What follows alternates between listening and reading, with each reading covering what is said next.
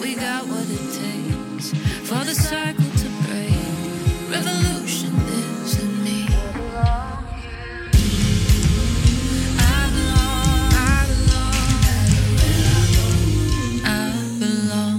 Welcome to the Untamed and Unashamed podcast. This is a place where together we can navigate through life's ups and downs with all of the vulnerability, compassion, and openness that we can muster, celebrating our bravery in all of it. Along with the help of guests from all walks of life, we'll discover new truths while doing some unlearning, and we'll gain valuable tools for becoming who we already are, while also uncovering our divine gifts. I'm Jade Bryce, and I'm so thankful that you're here. As a little girl, I found my friends in books. The writers would become my mentors in a way. I often felt saved in them.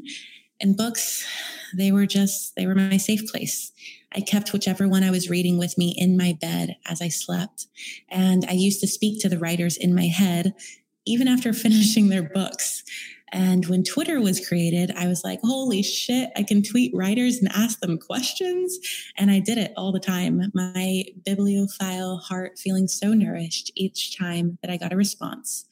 And then this podcast came into my life and I began to be able to book some of these writers as guests on the show with a constant feeling of what is this life that I get to live where I get to talk to writers of books that I love. Like I can, it's still like, I still am like feeling that feeling of like, pinch me. Am I really getting to do this? My inner child who felt safest with her nose in books celebrates. And I can feel her gratitude for this life that I get to live, this life that I've chosen and that has chosen me. And you guys, I'm interviewing one of my favorite writers today. This is truly possible because you guys listen to this show, because you guys share episodes and leave reviews, and you guys engage on my social. Yes, I know and believe full-heartedly that source energy is ultimately what brings them to me. And although this show isn't massive, I get a lot of yeses, but a huge part of that is because of y'all and how you support this dream of mine that I get to live out. So hand to heart, thank you. And hand to heart, please continue with me if you feel called by sharing this episode, by leaving a review if you haven't already, and by commenting on the social promos for it. It means so much and truly it's such a light in my life. So thank you. So this writer, Rabbi Marc Gafni, he's written twelve books, but the most romantic book I've ever read is his, titled The Erotic and the Holy. I was moved on every single page, and as it started to end, I began reading it so slow. Like I just slowed down by like ten times as much as I had been reading it before, just savoring my last first time moments with the words. And this book made love to my soul. It ends with him saying, so we are blessed to be lovers, to shift the boundaries of the artificial, to live in the gorgeousness of Eros and what they call in Kabbalah, the secret of the kiss. You know what the secret of the kiss is? In a kiss, giving and receiving collapse into one. There's no giving or receiving, only oneness. Live in the secret of the kiss. And I have always loved kissing, perhaps more than anything else. It always felt deeply intimate. And it's what I missed most about being intimate with another. And as I am choosing to eroticize all of my life and to live in Eros, I am choosing to live in the secret of the kiss. So on to today's guest, Doctor Marc Gafni. He's an American philosopher, he's an author, and a rabbi who became a New Age spiritual teacher with a focus on integral theory, Eros, and outrageous love. He is the president of the Center for the Integral Wisdom. He is a visionary thinker and social activist. I spoke already of one of my favorite books of his, The Erotic and the Holy, but he also wrote the award-winning Your Unique Self: The Radical Path to Personal Enlightenment, the two-volume Radical Kabbalah, the recently published Self in Integral Evolutionary Mysticism, Two Models and Why They Matter, and Tears, Reclaiming Ritual, Integral Religion, and Rosh Hashanah. He holds his doctorate in philosophy from Oxford University and received his rabbi certification from the chief rabbi in Israel. He teaches on the cutting edge of philosophy in the West, helping to evolve a new dharma or meta theory of integral meaning that is helping to reshape key pivoting points in consciousness and culture.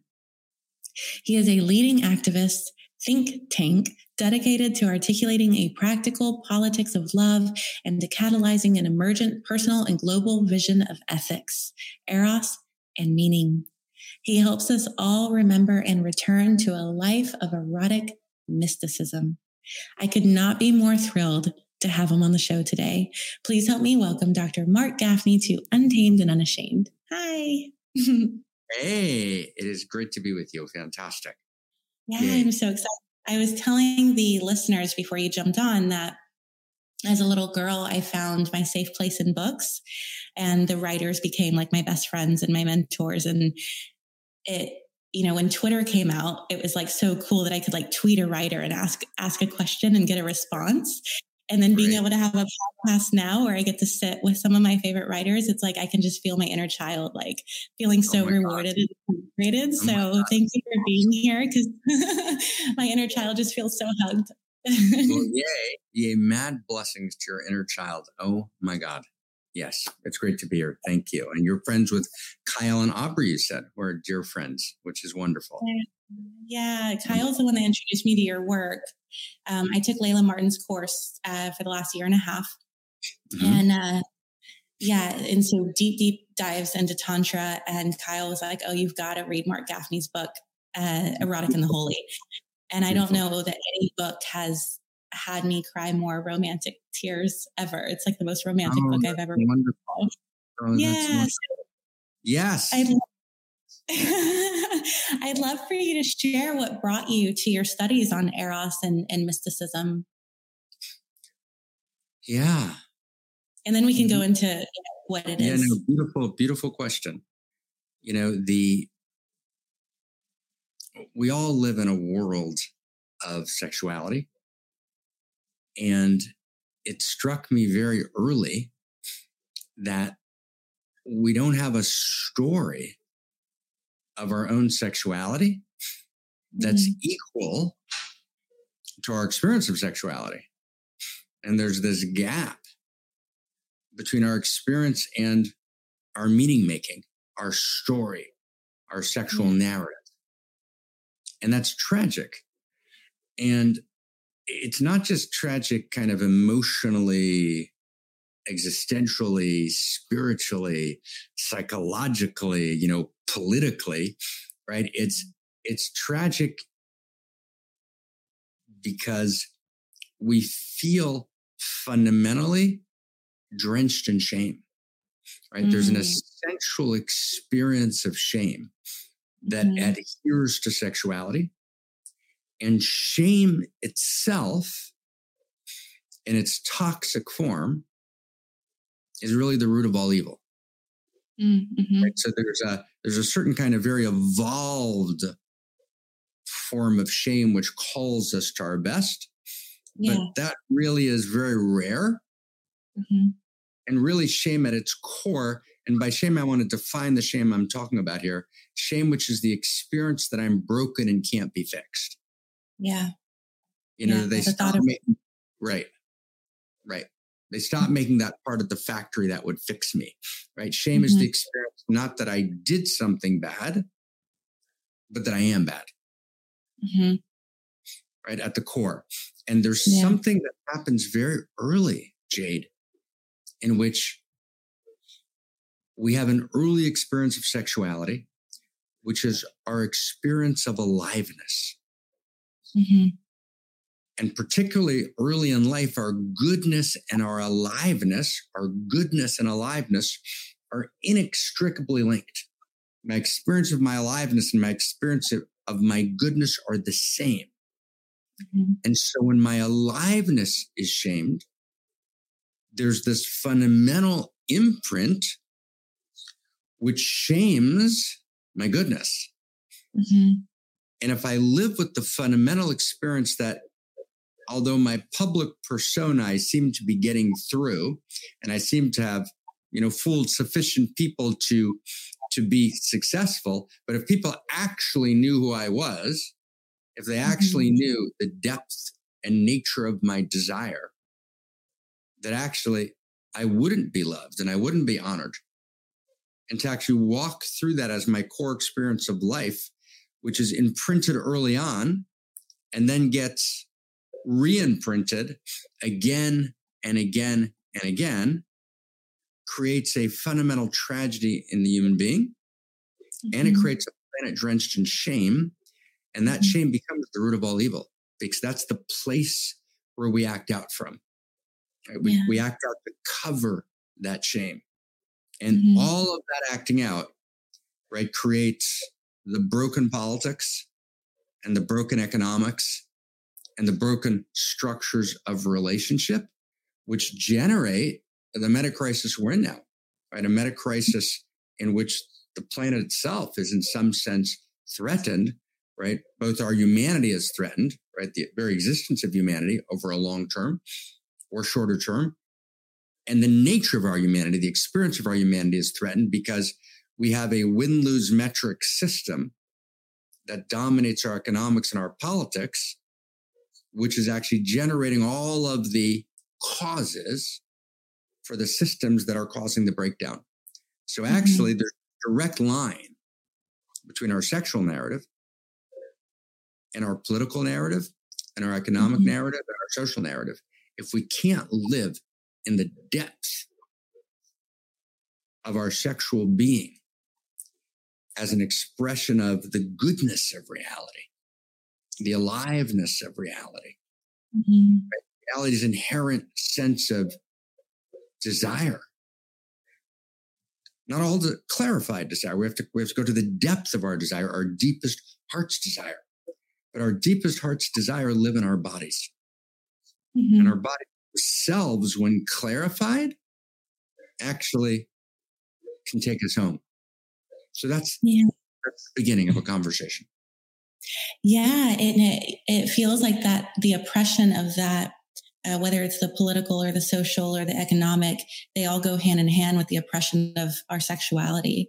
And so if they want to, like, if it, if there's this desire of oppression on one, it's like, we've been oppressed sexually to kind of like disempower all of the others, it feels like. And what I love about your work and about Tantra is that this thought of original sin, it flips it on its head and, and instead, uh, you know, teaches this narrative of original goodness instead. And that brings with it, like you said, a different type of shame that can be useful, because with original sin, there's that toxic shame. But with original goodness, if there's a feeling of shame, it's this organic shame that's like, ah, I see the distance between who, what I've done, how I'm behaving, and who I know myself to be. And so it's a completely different. Yeah. Yeah. No, it's no, that's, yeah. Beautiful. So let's, let's, let's pick up on a couple of things, you know, you said. So first, it's absolutely true that every new desire to heal reality, right, to respond to a broken world, every liberation movement seeks to liberate sexuality. Mm-hmm. Mm-hmm. So that's absolutely true. There's always a sexual movement, right, of a profound liberation. The tragedy is that those movements move to liberate sexuality, but without a new sexual narrative, without a new story of sexuality. So the sexual liberation movement, for example, of the sixties had no story of sexing. It had no narrative of desire. It had no yeah. dharma, if you will. And that's true across the board. So yeah. we can't just liberate sexuality. We have to actually access a deep understanding of its nature. Right. Mm-hmm. So we need to actually articulate a sexual narrative, number one. Then we need to mm-hmm. articulate a kind of phenomenology of sexuality. And it's what kinds of sexings exist and what's their mm-hmm. shadow form, what's their light form. And what's happened with Tantra is, which you invoke and very, very, very beautifully and wisely, is that mm-hmm. Tantra, particularly in the Western world, but, but really in its, all of its places, has gotten dislocated from its larger context. ninety-nine percent of Tantra of course, my friend had nothing to do with sexuality. ninety-nine percent of Tantra was about a universe story, about mm. a story of identity. So it's really about three questions. Tantra is about three questions at its core. It's about who am I? It's about where am I? And it's about what do I want, or what do I desire, or what's my deepest heart's desire? Mm-hmm. I call those three great questions of what I call cosmoerotic humanism, this new story of valor that's at the center of the work. I'm talking to Aubrey about it, you know, a lot. So what we've done today is we've articulated this modern Tantra that kind of dominates the, the, the internet and, and mm-hmm. the literature, which has, of course, a lot to offer, I'm sure. But it actually focuses on sexuality, decontextualized from the larger story of who am I, mm-hmm. where am I, and mm-hmm. what do I want? So, so yeah. the sexual narrative is a direct expression of the answers to those questions. Does that mm-hmm. make sense? Yeah, and you spoke of the sixties and that, that you know... yeah. that lack of sexual narrative, it feels like the, that movement was like an external revolution sexually. Yeah, beautiful. And, and Tantra is like an internal revolution of it, because although, like you said, it's ninety-nine percent not about sex, like as you teach, Tantra is to expand, it's to liberate. And like, where is there more power for that than some of the most taboo areas of our lives? Totally, totally, totally. But we can't, yes, yes, yes, and yes. No, but just a, an and to your beautiful sentences with tender permission. But mm. that liberation has to take place in the context of a new narrative of self. Yeah, yeah. And a yeah. new narrative, right? And so if I'm, if I'm basically in a narrative of self that's broken, mm-hmm. right? In a narrative of a universe story that's broken, and then I go to address my sexuality, then mm-hmm. I'm going to get devastated. Let me give you an example. Let me give you an example. Okay. So one of the sentences actually that I've talked about with, with, with Brother Aubrey is the sentence that we're, you know, hopefully we'll do a whole, whole set of conversations about it. But what I would call the medicine needs the Dharma and the Dharma needs the medicine. Right. So by medicine, we're referring to kind of journeying, right? You know, that the kind of, you know, the journey, right? And the journey is an ancient, beautiful, gorgeous technology that's always existed that's now entering into the mainstream of culture. And in Aubrey, for example, has been very, you know, involved in that kind of journeying, as has, as has Kyle. They, they both have spoken about it publicly, et cetera. Yeah. So, but the medicine, let's stay close, right? So if I enter the medicine as a separate self, mm-hmm. I'm a separate self. I'm a skin encapsulated ego. I enter the medicine, then the intelligence of the plant or the intelligence of the substance pretty much overwhelms me, right? Mm-hmm. And just throws me to and fro, because here I am, this little skin encapsulated ego, separate self. And then there's this intelligence of the plant or the substance that actually overwhelms me, and I don't even know what to do with it. So actually, I need the Dharma. And the Dharma is, the Dharma is the answers to the questions, these three great questions of cosmoerotic humanism, right? Who am I? Where am I? And what do I really want? So let's just take who am I? So if mm-hmm. I'm not a separate self, but let's say I'm true self, I'm in the field of love intelligence. And then let's say I'm unique self. I'm an irreducibly unique expression of the field of love intelligence and love desire and love beauty, right? That's the initiating, animating Eros of all that is that lives in me, as me, and through me. That's who I am. And then I'm, I'm an evolutionary unique self, right? I'm actually the personal face of the evolutionary impulse throbbing to messin, alive in me, as me, and through me. And when I enter the medicine from that place, mm-hmm. right, from this place, I call it homo, not just homo sapien, homo amor. Right? When I enter the medicine from that place, then the full intelligence of reality in me, as me, and through me meets the plant or meets the medicine. So that's what Ab and I are calling The medicine meets the Dharma, the Dharma meets the medicine. So the same thing's true in sexuality. So mm-hmm. sexuality is a journey. It's a psychedelic. It's, yeah. it's not transforming, it's transfiguring, right? When you're in the mm-hmm. moment before explosion, you're a different human being. You're completely re, right? Recontextualized, you're transfigured, right? You're in a place in which all of you is actually in a different identity, and you're accessing the field of erotic intelligence. The mm. entire field of erotic intelligence is awake, alive in you, and you can see in ways you couldn't see, and you can know in ways you couldn't know, and you can feel, right? So when you're when when you're coming into sexing, right, from a different place of identity. And then, you know, so it goes through an, from a different universe story, right, from a different narrative of desire. Then you experience sexing in an entirely different way. And, and the, the tantric tragedy today is that, I'm sure with very notable exceptions, as for example, I'm sure the course that you were mentioning that you took, right, which I'm sure was not this way. But in other words, lots of the tantra world is just saying, I'm going to be a separate self. I'm going to dive into, right, right, sexuality. Well, slow down for a second. First, let's decide, who am I? Yeah. And then where am I? Mm-hmm. And then what's my deepest heart's desire? From there, let's enter into the world of Eros, the world of fuck, mm-hmm. right? The world of, right, right, of, of sensuality. So that's, mm-hmm. that's this, we have to recontextualize the entire tantric engagement and relocate it in this wider mm-hmm. field. Does that make sense?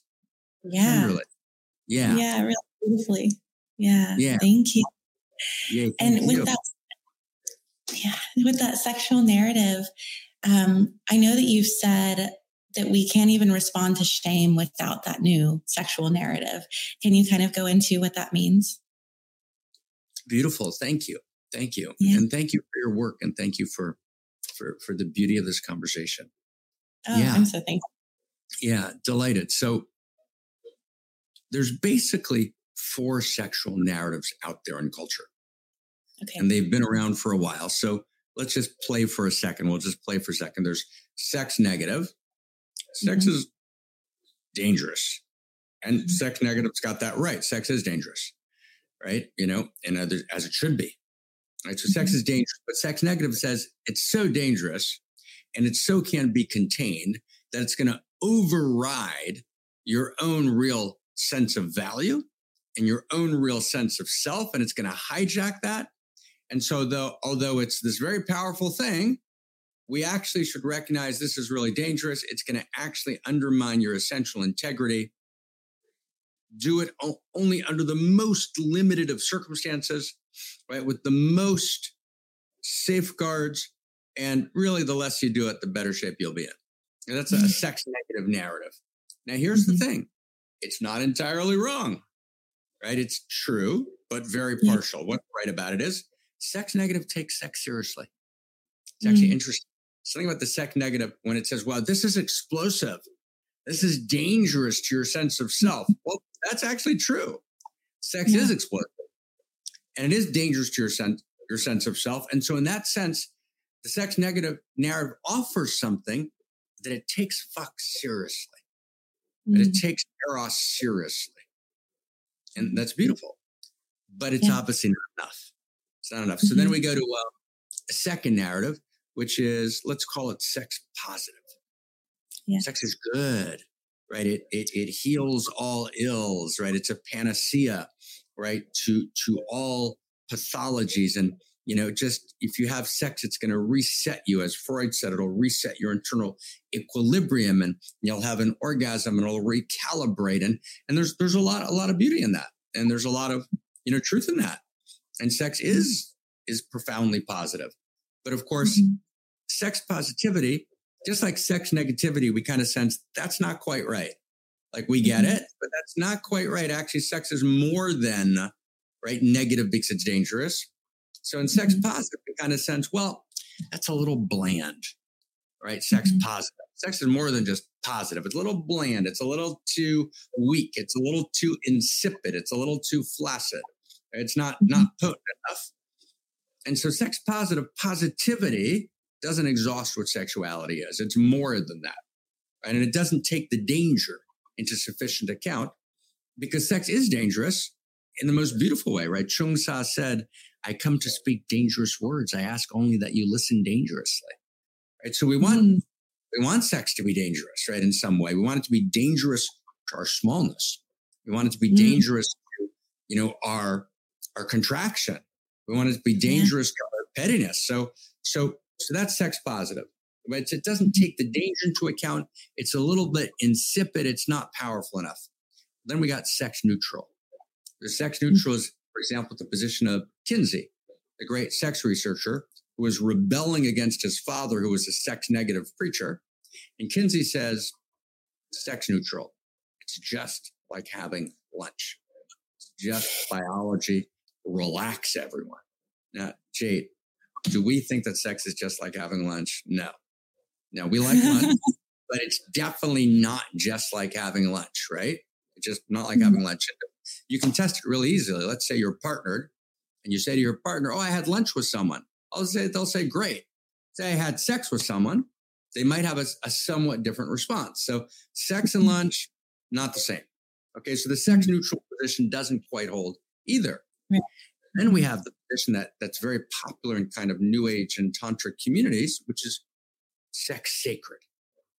Mm. It's sacred. It creates babies, right? It's this unimaginably sacred process. And that's, of course, true. Just like sex neutral, each one of these has something true in it. Sex is sacred, and, and sex does create babies. But, but again, when was the last time you or ninety-nine point nine percent of your listeners had sex in order to create a baby? Right. Right. And, and we live in a world of overpopulation. So we need to actually re-engage what population means. Right. And so, okay, that's, that, that doesn't quite catch it. So sex sacred because it creates babies. Well, no, not, no, that doesn't meet our sexual experience. So what we've tried to do is, and I've done this together with my, my partner, Doctor Christina Kincaid, we, we worked on it in a book called A Return to Eros. And we're doing it in, in, a, in a much larger work now, right, called Phenomenology of Eros, right, where we're talking about what we call sex erotic.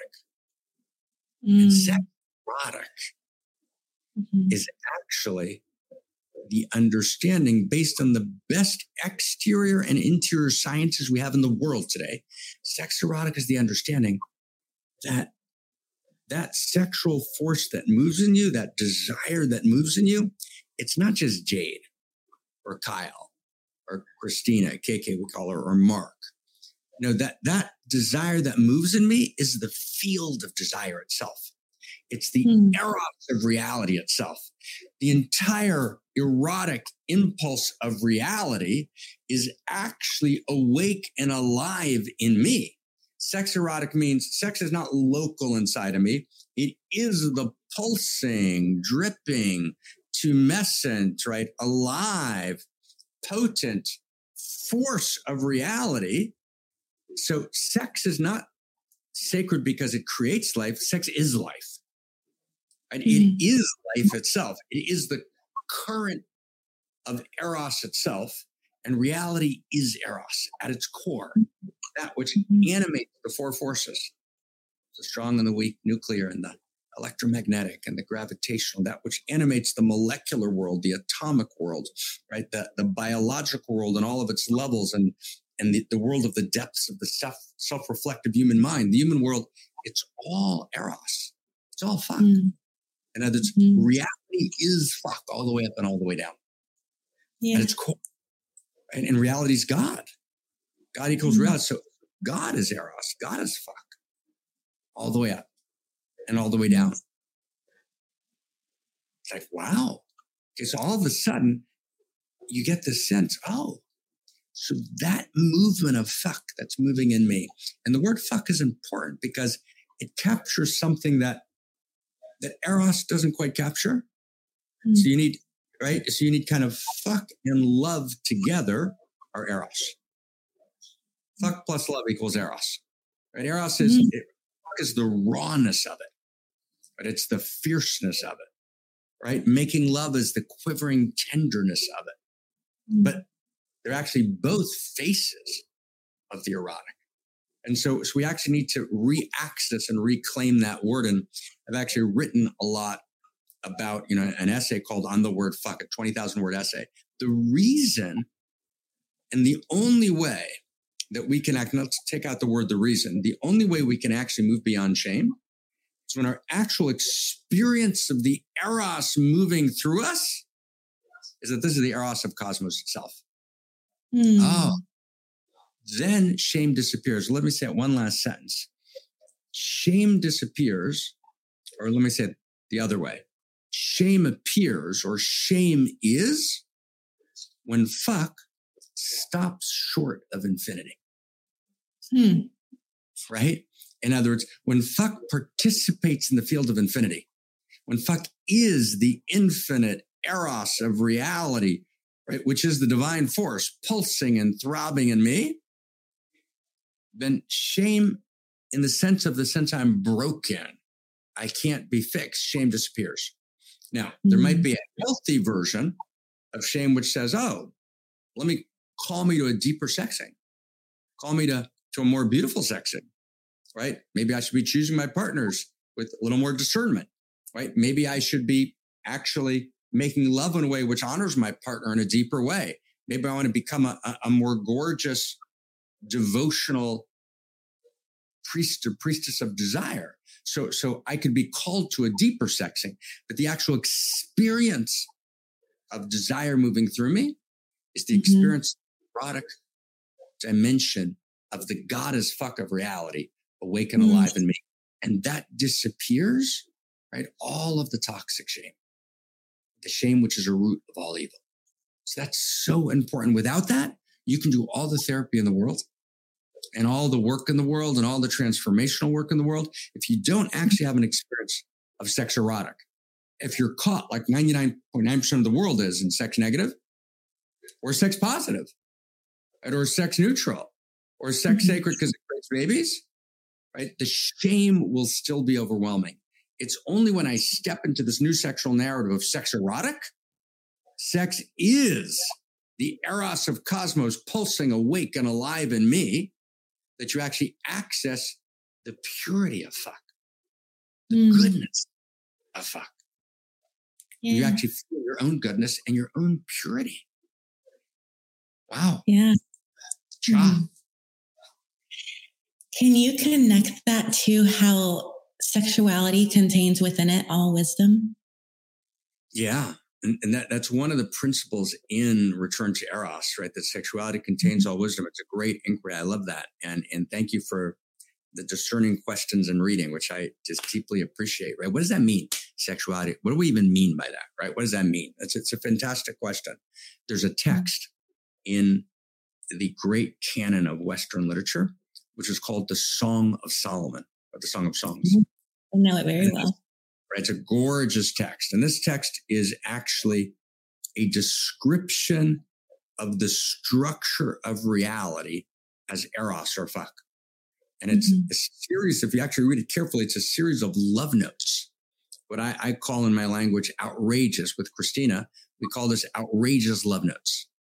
Mm-hmm. Written between a lover and a beloved. Right. And mm-hmm. so when, when Kate and I met, we started a practice, right, between between us, which I had been working with for a few years, of writing outrageous love letters, right, outrageous love notes. And the Song of Songs, which is the penultimate text of the Western canon, is essentially a series of outrageous love notes between the lover and beloved. But they're not just, Jade, outrageous love notes. They're outrageous erotic love notes. That's mm. the Song of Songs. It's like, wow. Yeah. It's like, wow.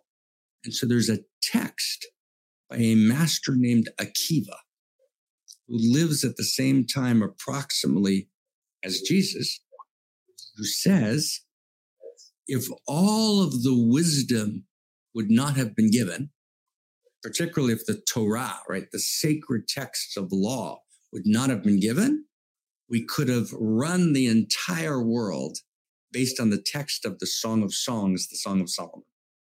Mm. Incredible. So if you had no law, you had no law at all, you just had Eros, and particularly its sexual expression. You just had making love, fuck.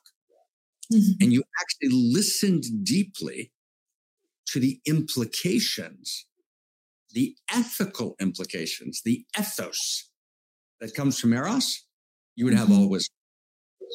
And that's actually true when you think about it. I'm not to give you one example, just one example. Is that okay? Just yeah, to- of course. So let's take just the entire realm of value, how we give and receive value. So all mm-hmm. of economics based on,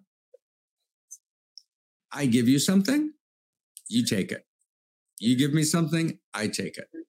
Mm-hmm. You put money in your bank, you've got more money in. You take money out of your bank, you have less money in. That's how the world works. So there's mm-hmm. two distinct experiences. That completely collapses in sexing. Yeah. In sexing, as I give you and you receive, you're giving me the biggest gift in the world. So the split between giving and receiving, compl- that all of economics and politics is based on, is subversively undermined in sexing. In sexing, when you approach your beloved and you give them the gift of your serving, in whatever sexual way you do that, that giving, right, is a gift, but their receiving is not taking. Their receiving is giving you the greatest gift in the world, right? And so mm. when a, a woman receives pleasure, as mm. she's being pleasured, her receiving of pleasure is the greatest gift she can give. Yeah. And the same is true with a man. When a man mm. receives pleasure, his receiving of that pleasure is the greatest gift he can give to his beloved. So the entire structure of a cosmos, as it seems to be available in its superficial form, it's you're either giving or receiving. You're either receiving money into your account or you're, you're giving. Not true. Mm-hmm. Giving and receiving, that's incredible wisdom. There's yeah. the incredible wisdom of this deeper level, right? And, and actually you can go through all of sexing. And in this book, A Return to Eros with, with K K, with Christina, and an earlier book called The Mystery of Love, we actually try and explore the ten faces of Eros. Maybe there's twelve, started as ten, but it's a bunch of faces, right? The faces of Eros, and how each one is actually a path of wisdom, mm-hmm. modeled sexual. So the sexual models Eros, and Eros is the structure of reality. So for example, being on the inside, mm-hmm. interiority, right? You're, you're, you're on the inside of the inside. So we don't want to be there just in sex. We want to be there in all sorts of dimensions of life. But sexuality tells us, models for us, what it means to live an erotic life.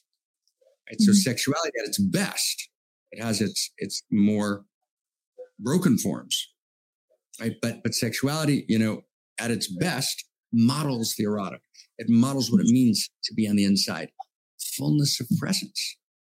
Yeah. Modeled by the sexual. And on and on. Right? We could talk mm-hmm. about a lot of, but on and on, right? That each quality of wisdom, right, is actually available, encoded in the body sacred of the sexual. So this, the yeah. sexual is the seat of all wisdom, right? Mm-hmm. Of all wisdom. And when I say all wisdom, I don't mean mechanical engineering, right? I mean the wisdom of how we live with each other. Yeah. How we live with each other. It requires us to, to give, to give up control, to the giving and receiving are one, to enter the inside of the inside, to live in the fullness of desire, to experience our allurement to wholeness and to know that we're incomplete by ourselves, right? To actually have time shift its nature, to actually stand still and enter eternity. Where we access imagination, fantasy, our ability to reimagine the world. And so there's an entire world. Each one of these is a, a chapter in, in this book called The Return to Eros. But, but each one of these, this field of wisdom that's most accessible and modeled for us in the sexual.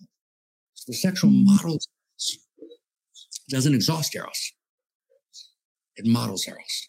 It, it's the invitation to the erotic life, which is the holy life. because the erotic and the holy are one. There's actually no yeah. distinction.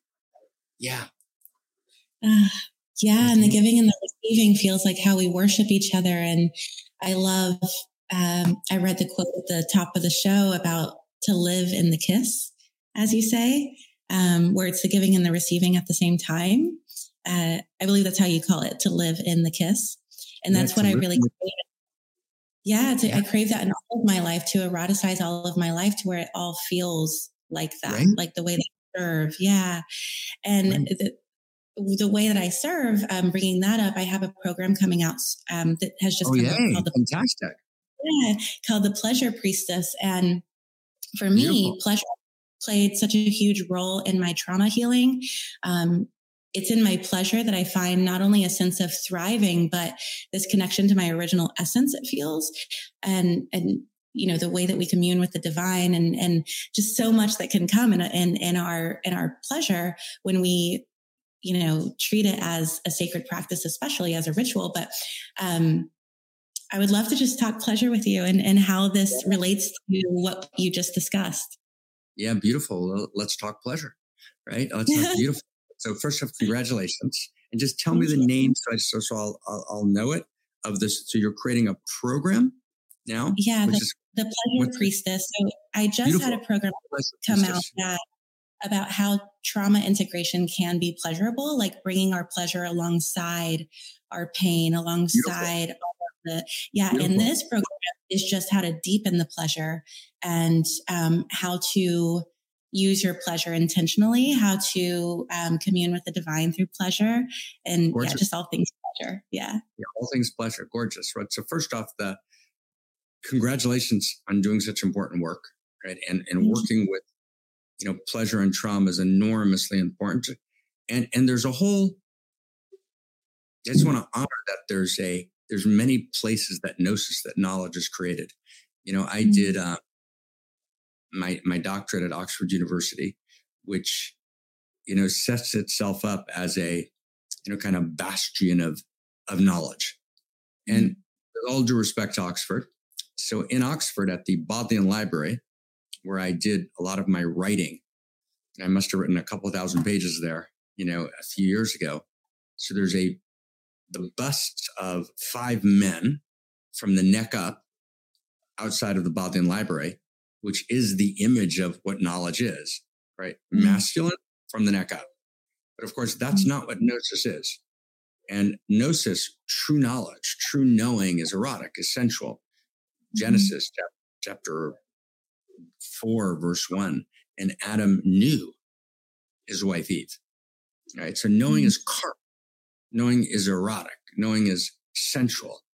And we need to generate many new places, right, outside of the classical university that do deep work in gnosis and generating knowing. And so as you do work on pleasure and trauma, I just want to encourage you to, to also write it up, write it as an article, share it, right? Share because, because you're, you're holding a, a source of gnosis or a source of knowing, and we need to bring that knowing, right, into culture. And so just really congratulations on this, just, you know, on, on, on doing it, being in that work, which is kind of crazy and wildly important. So yay. So pleasure is a very, very, very, very big topic. One of the faces of the erotic is pleasure. Mm-hmm. One of the twelve faces in Return to Eros of the erotic is pleasure.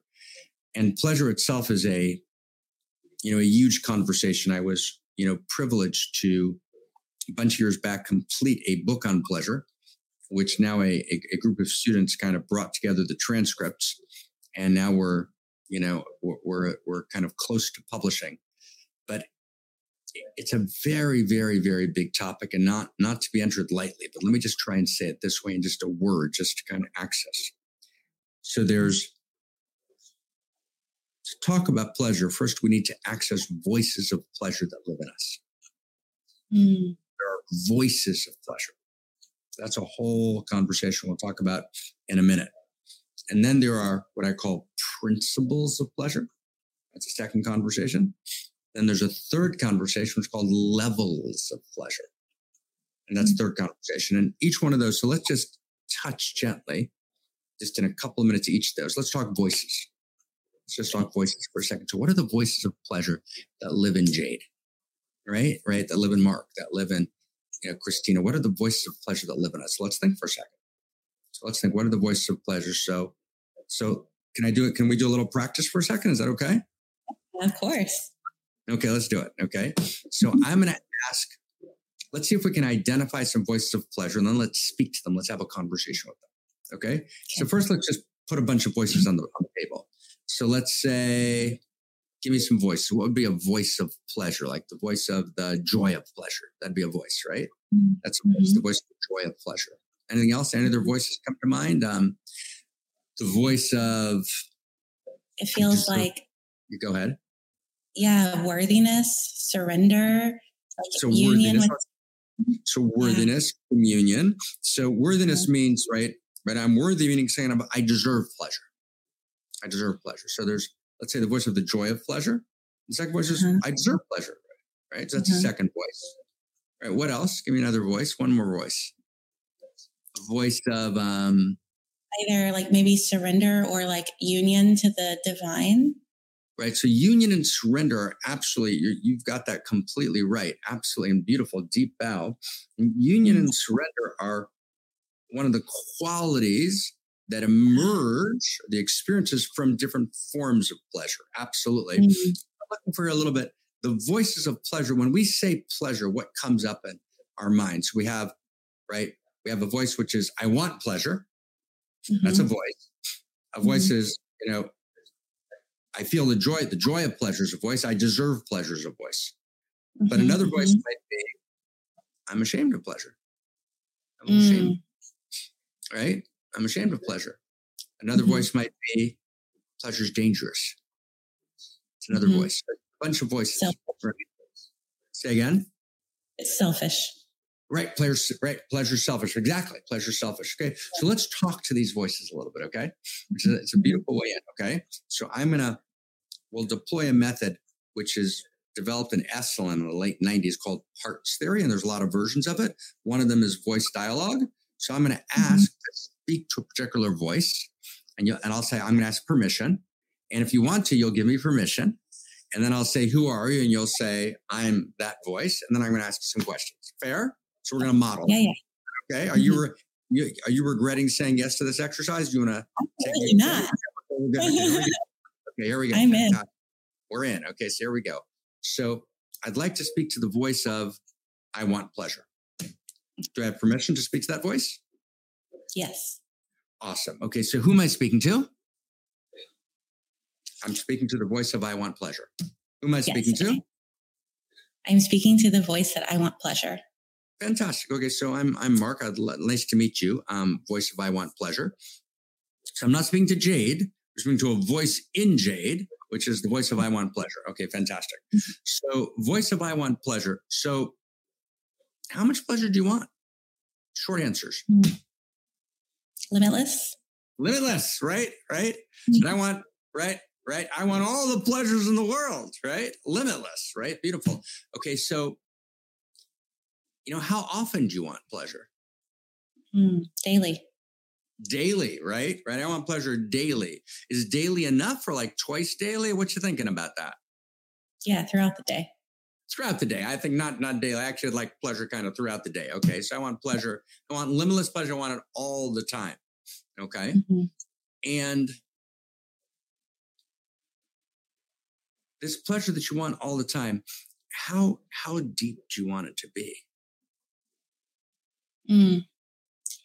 Yeah, to where it's like penetrating every cell, every organ, and that my body feels like it's dripping in honey, and so deep that it can it can be held even when there's grief, even when there's pain. Wow, wow. wow. So I want the deepest pleasure that penetrates every dimension of my body. It's dripping like honey in my body, and it's so deep that I can even hold it when there's pain. Okay, beautiful. So thank you. Thank you, voice of I want pleasure. So it's pleasure speaking to that voice. Now we'll shake that voice off. We've got to shake it off a little bit. Shake it off. There we go. Okay, shake it off. Okay. Now speak to another voice. Okay. So I'd like, do I have permission to speak to the voice of I deserve pleasure? Yes. Yes. Okay. So who am I speaking to? The voice of I deserve pleasure. Okay, fantastic. So, so voice of I deserve pleasure. So first off, why do you deserve pleasure? Mm, it's my birthright. It's my birthright, right? I deserve pleasure because pleasure is my birthright. Exactly. In my very being, it's my birthright as a human being. Right. Okay. Beautiful. Beautiful. And which pleasures do you deserve exactly? Hmm. The pleasure of tasting life fully, of experiencing it all. Yeah. The pleasure of tasting life fully, of experiencing it all, right, in all dimensions. Mm-hmm. Right, in every way that I can. Okay, good. Thank you. Thank you. It was, it was delightful to talk to the voice of I deserve pleasure. Now let me speak to a different voice. Can I talk to the voice of I don't deserve pleasure? Mm-hmm. That voice lives in us. It's there, right? So can I have to mm-hmm. talk to the voice of I don't deserve pleasure? Yes. Permission? Yes. Okay. Mm-hmm. So who am I speaking to? The voice of I don't deserve pleasure. Okay, so voice of I don't deserve pleasure. So, so Jade, right, right. Why don't you deserve pleasure? And again, mm-hmm. not speaking to Jade, but voice of I don't deserve pleasure, right? Why don't, why don't, why doesn't Jade deserve pleasure? It's, uh, it's dangerous. It's too seductive. It's right. It's dangerous. It's too seductive. Like I get, I can get drawn into it and can't find my way out. Mm-hmm. Right. Right. Why else? Mm-hmm. Why else? It can't be trusted. And, and, and you know what? And I've made mistakes in this pleasure before, right? Because I'm so, when I'm so in it and I, I make decisions that are wrong, I can't be trusted. And I wind up being in places I don't want to be, right? Mm-hmm. Okay, can't be trusted. Anything else? Why else? Why else? Mm-hmm. Right, right. Might you not deserve pleasure? I think the, the Eve story comes up like an Eve wound, you know? Yeah, there's, there's this deep, right? There's this deep thing inside of me that that knows that pleasure gets us into trouble and exiles us from gardens. So although it looks good, right? But but it's so hard to discern. Okay, good. Good. Anything else? Anything else, you know? Anything else? Just why I don't deserve pleasure. And you mentioned something before about, about it being selfish. Yeah. Yeah. Mm-hmm. Takes yeah. up time for some other things. Yeah. It takes up time for other things. And And does everyone in the world have the same amount of pleasure that you do? Uh, yeah, that's that's right? there too. Right, right. It's mm-hmm. like, wow, wow, like here I am, right? You know, here I am, right? Just got everything available, right? Beautiful, intelligent, creative, and you know, I can attract people and resources to me, and so I'm getting all this pleasure. But wow, when I think about it, it's like it's not evenly distributed. No, right? And maybe there's the mother in Rwanda, right? Right. And so maybe I don't deserve all this pleasure. Right. Maybe mm-hmm. that's all right. Okay. Thank you. Thank you. Thank you. Voice of I don't deserve pleasure. Right. So we can hold right there. Right. We could, we could go on. There's about ten major voices. It's like, mm-hmm. whoa. Right. Those are big voices. Right. Those are big voices. Okay. Mm-hmm. So in order to enter pleasure, first off, we need to access these voices. We need to actually feel them. And then we need to find, even before we go to principles of pleasure or levels of pleasure, which we may not get to today, but we have to find deeper voices.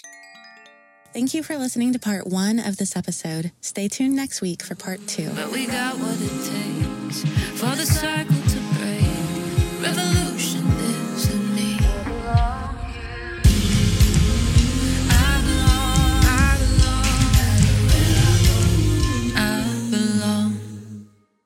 Say goodbye to your credit card rewards. Greedy corporate mega stores, led by Walmart and Target, are pushing for a law in Congress to take away your hard-earned cash back and travel points to line their pockets. The Durbin-Marshall credit card bill would enact harmful credit card routing mandates that would end credit card rewards as we know it. If you love your credit card rewards, tell your lawmakers, hands off my rewards. Tell them to oppose the Durbin-Marshall credit card bill.